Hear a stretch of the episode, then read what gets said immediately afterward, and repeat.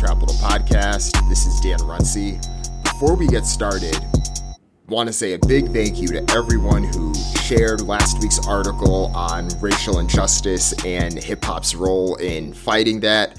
I got a strong response, and ultimately, my main goal is to help spread the word, spread awareness, because this is how the movement and this is how things continue to spread. The more people that hear this message, that need to hear the message, can understand what they can do. One of the main themes from that article, which actually ties into this week's article, is what those in power can do to support. And the main thing that a lot of black people in positions of potential power are asking for is empowerment. They want to either be hired and supported when they're put in positions of leadership, or they want their business endeavors to be funded and they want to be supported in that same way. And that ties into this week's article that I wrote on ownership and why ownership is so much more important in hip hop than it happens to be in other genres of music. That's because the system hasn't always had hip hop's best interest at heart. We've seen this time and time again, so the artists in hip hop are more likely to take control. And this has long impact on the type of strategic moves that are made, the type of partnerships that are made, what artists themselves therefore require from their business partners. It's all because we've all seen the pattern of people getting screwed over, people not getting their fair deal from agreements that they signed. We've seen that and artists no longer want to be in that position. So before i continue to give anything else away from the article let me read it. Last sunday beyonce gave the class of 2020 an impactful commencement speech there were tons of gems but this was the part to stand up and clap quote there was a pivotal turning point in my life when i chose to build my company many years ago not enough black women had a seat at the table, so I had to go chop down that wood and build my own table. Then I had to invite the best there was to have a seat. That meant hiring women, men, outsiders, underdogs, people who are overlooked and waiting to be seen. End quote. We've heard this quote, build my own table before. Tyler Perry said it proudly at last year's BET Awards. Jay Z had started Roc-A-Fella because the major labels overlooked him. For them, entrepreneurship was a necessity. This was different for Beyonce, though. Remember, the Destiny's Child singer was already a commercial success. She didn't launch Parkwood Entertainment for traction, she did it for empowerment. For many black artists, ownership is protection from an industry that doesn't look out for its best interest. The circumstances behind it are unfortunate, but the outcome made hip hop stronger. Less faith in the system. One of Trapital's central themes is the trade off between ownership and partnership. Every artist falls somewhere on this spectrum. Chance the Rapper is on one side, telling rappers to follow his lead and own all their assets. Drake is on the other, living large with his quote, unlimited budget from Universal Music Group. Yet still, the OVO Sound founder owns more of his business operations than his peers in other genres of music. Even the partnership minded rappers maintain some level of ownership. This has happened for a few reasons. The first stems from themes in last week's article, Hip Hop's Fight Against Racial Injustice. The 90s hip hop execs learned the horror stories from NWA and its late manager, Jerry Heller. They weren't having it ownership was an insurance policy against the bullshit that any business partners tried to pull. Ironically, those same hip hop execs tried that same bullshit on their own artists, which I've written about specifically on Death Row and Cash Money. I'll link to them in the show notes. The second reason is less overt but still damaging. Hip hop artists often are often given less leeway in their major label deals. Their partners expect them to fall in line and fit a specific profile. The partnership starts to feel more like a short leash, and naturally, ambitious artists have no desire to be leashed. Beyonce's pre Parkwood career is a textbook example. She kept a pristine image throughout The Writing's on the Wall, Dangerously in Love, and B'Day. It was lucrative but unrealistic. In 2013, Beyonce spoke about it in her Life is But a Dream documentary. Quote, I want to be able to sing about how much I hate myself that day, if that's how I feel. Forget being cool. I'm going to be honest. If I don't have to kill myself and be so hard on myself, if I'm scared, be scared. End quote. It's an experience that others that other artists and other genres of music are less likely to face.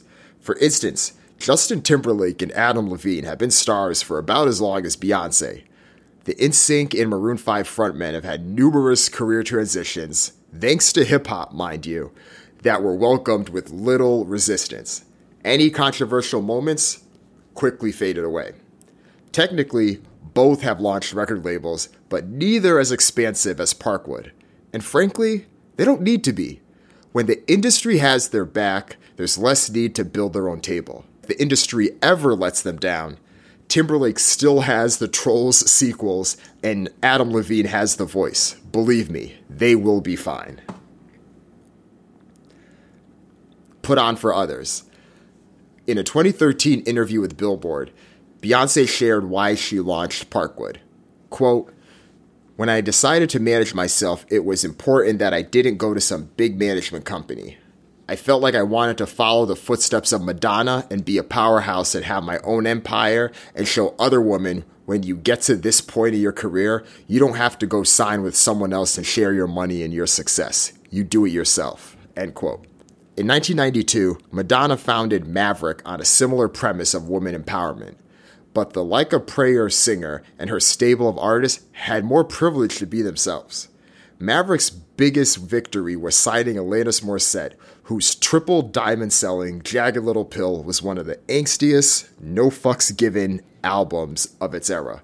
It's the type of album that if Beyonce dropped in her early 20s, the media would have lost its damn mind. Beyonce built Parkwood to be the company she wished existed when she came up. The venture with Columbia had the support of a major label and the independence of her own shop. She signed Chloe and Halle, Sophie Beem, and Ingrid Burley to give them the freedom she didn't have until recently. The company empowers both them and herself. It proves that there is much more to success than exter- external accolades, but that perception can cloud reality, especially if that image is pushed by artists themselves. Let's rewind to 2007. Beyonce and Jay Z's Upgrade You was everywhere.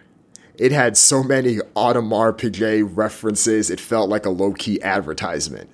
The name drop for Jacob the Jeweler was a rite of passage for 2000s hip hop. We thought they had won, but not yet.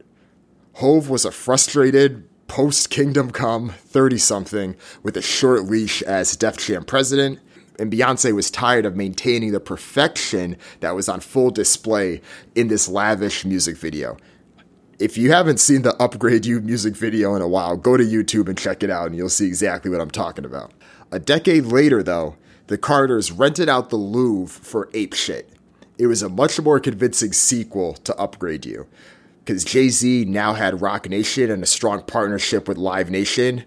Beyonce now had Parkwood and more leverage with Columbia Records. They both found their spot on that ownership spectrum. What could have been? If the music industry and entertainment industry had empowered black artists decades ago, the past generation would be much better off. For every Jay Z and Beyonce, there are countless more who weren't given much freedom, but their moment passed before they could take charge. This lack of empowerment hurt both artists and the industry tremendously. Rappers have proved for decades that they could sell millions of records in both major cities and suburbia. If more freedom was given, they could have accomplished more. This is one of the reasons why Swizz Beatz and others want to launch a hip hop founders fund. They want to take care of Melle Mel, Sugar Hill Gang, and the OGs. The elder generation never saw the easy money that today's rappers can earn with one sponsored Instagram post. The desire to put on for old heads has strengthened the community that looks out for one another. This ownership mentality is deeper than rap. It's instilled in many black people. Ownership implies that something can't be taken away. Rappers want to own their masters so they can't be taken away. It's the same reason why many of us are pushed to get advanced degrees. They can't be taken away. But as we learned, we still need support from the system and that's where the balance comes in. There are plenty of advantages to partnering with big companies. Beyonce has been rewarded for her long-standing partnership with Columbia. I didn't mention this in the article, but I'd also add in Adidas there as well. It took longer than she might have wanted, but she set the generation and the model for the next generation to follow. Let's just hope, though, that the next generation doesn't need to be as big a star as Beyonce to make this happen. And that's the article. Thank you, everyone who has sent in their feedback on it so far. It's been great to see how it's been resonating and the response from that as well. I'm going to continue to find ways to use both this podcast with the few upcoming interviews and conversations I have with people and the content of the newsletter to be able to continue explaining and reminding folks about why this is po- why this is important. It's not necessarily going to be the main focus, but it's still going to be a critical one. So I appreciate all the support. Thanks again. If you enjoyed this podcast, please tell at least one friend about this podcast. Word of mouth is still the best way to grow. Go to Apple Podcast, go to iTunes, leave a review, rate the podcast. I will screenshot and share the podcast ratings on Twitter and Instagram. That can encourage more people to share the podcast. And if this podcast is your first introduction to Trapital, then make sure you check out the rest of the content. Go to trapital.co. That's T R A P I T A L dot C O. Sign up for the weekly newsletter, get all the content there. And also, shoot me a text. That's also a great way to stay in touch with Trapital content. You can text me, Dan Runcie, at 415 234 3074. Thanks again. See you next week.